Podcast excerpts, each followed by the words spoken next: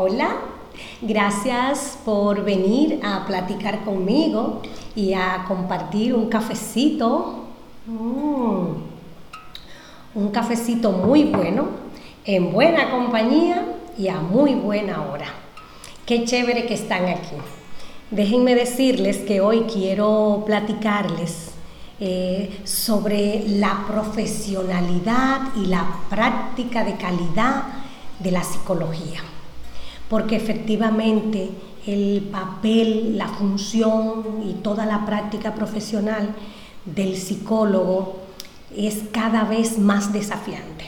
Cada día está siendo más exigente y a mí me da una satisfacción muy grande y es que he estado observando que en nuestro país la psicología está ganando un espacio que le toca y el profesional también está jugando un papel que efectivamente responde a su real función y papel en la sociedad. Me gusta mucho. Tenemos que seguir así, valorando más nuestra carrera, nuestra profesión y por ello yo quiero ver hoy algunas de esas cualidades que tenemos que cuidar. Porque un profesional de la conducta debe tener cualidades como muy específicas, muy propias de su alcance y de su radio de acción, de todo ese campo profesional en el cual interactúa. Y miren, una práctica de calidad, indiscutiblemente, señores, tiene que estar vinculada a una experiencia laboral sostenida y enfocada. Y también a una formación eh, profesional permanente. Entonces ahí es donde podemos hablar de calidad. Pero tenemos que tener un enfoque, tenemos que tener un alineamiento en todos los valores éticos. Yo me atrevo a decir que las cualidades las voy a dividir un poco en las cualidades personales y en las cualidades profesionales. Miren, entre las personales hay cosas tan claves como ese momento de interacción, de intervención directamente con los pacientes, que tiene que ver con el tacto. Les cuento, el tacto es, es esta forma, esa delicadeza, ese contacto que nosotros tenemos, esa precaución con la que trabajamos, esa delicadeza, porque miren, el paciente inmediatamente lo identifica. Y, puede haber una reacción eh, por no sentirse a gusto. O sea, esa delicadeza, ese cuidado, esa forma profesional al hablar tiene que brillar sola y también crear una cercanía, una confianza. Señores, que eso es parte del tratamiento. Si no hay esa confianza y no enlazamos y no conectamos con nuestro paciente, pues ya hay una parte que, está, que anda mal. Eh, también hay otras de carácter personal, no solamente ese cuidado eh, al fluir todo el proceso, sino también esa capacidad de escucha. O sea, nosotros tenemos que tener, ustedes lo conocen muy bien, por las distintas técnicas psicoterapéuticas y también por las propias técnicas de la entrevista, que tenemos que estar en constante escucha y observación. Una cosa es la que nos cuentan, también otra es la que nosotros miramos en el rostro, en las manos, en el cuerpo. Y aún ahora como estamos, con todo virtual, también es posible observar y escuchar esto. ¿Qué es clave? Bueno, pues escuchar con atención, librarnos de prejuicios. Ni somos jueces, ni estamos ahí para encasillar a nadie. Estamos ahí porque nos llega un paciente que tiene un malestar y ya de hecho viene cognitivamente y emocionalmente con cierta indisposición porque está afectado y viene donde nosotros y que para colmo nosotros tengamos prejuicio con su apariencia, con sus comentarios, para nada. Una escucha limpia, una escucha potable y atenta, ¿de acuerdo? Ay, y también seguimos disfrutando también el cafecito a la salud. Este café está muy rico, así que vamos con el traguito tuyo.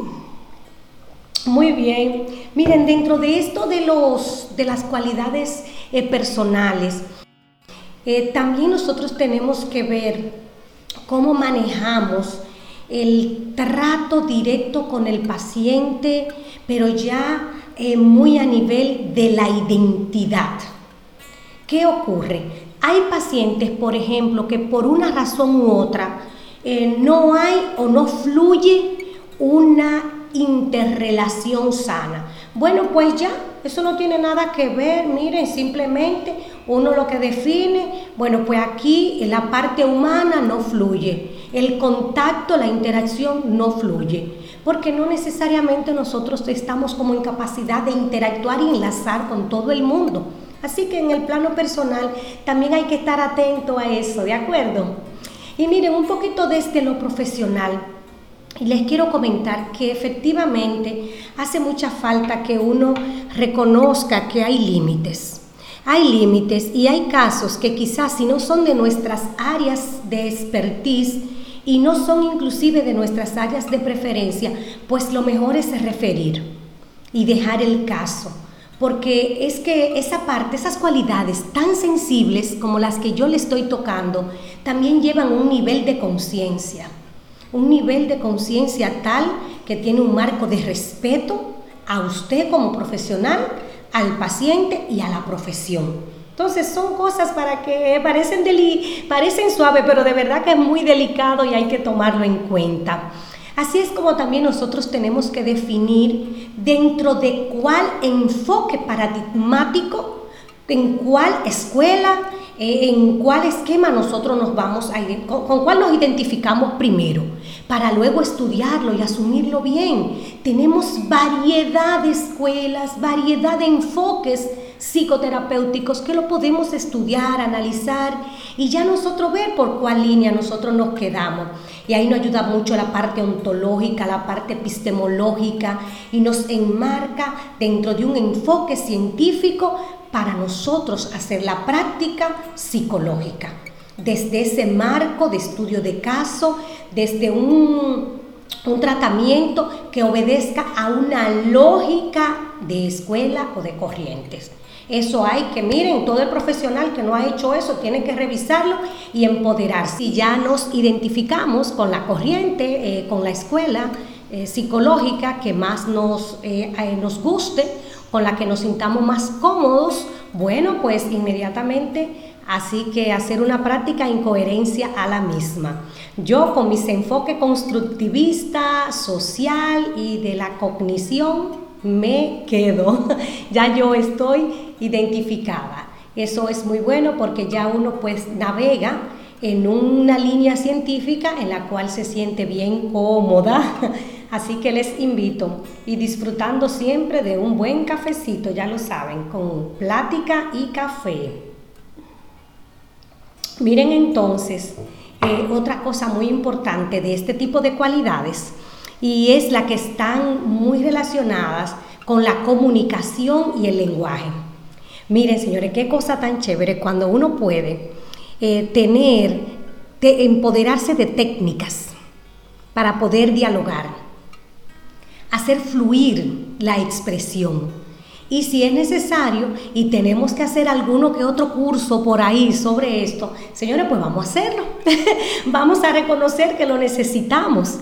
Y sobre todo revisemos porque cuando no nos fluyen las conversaciones, esto quiere decir que no estamos tan identificados con la corriente o con el caso, con la situación. Así que las cosas deben fluir, de verdad que bien a gusto, porque es nuestra práctica, es nuestra carrera y con ella nos identificamos.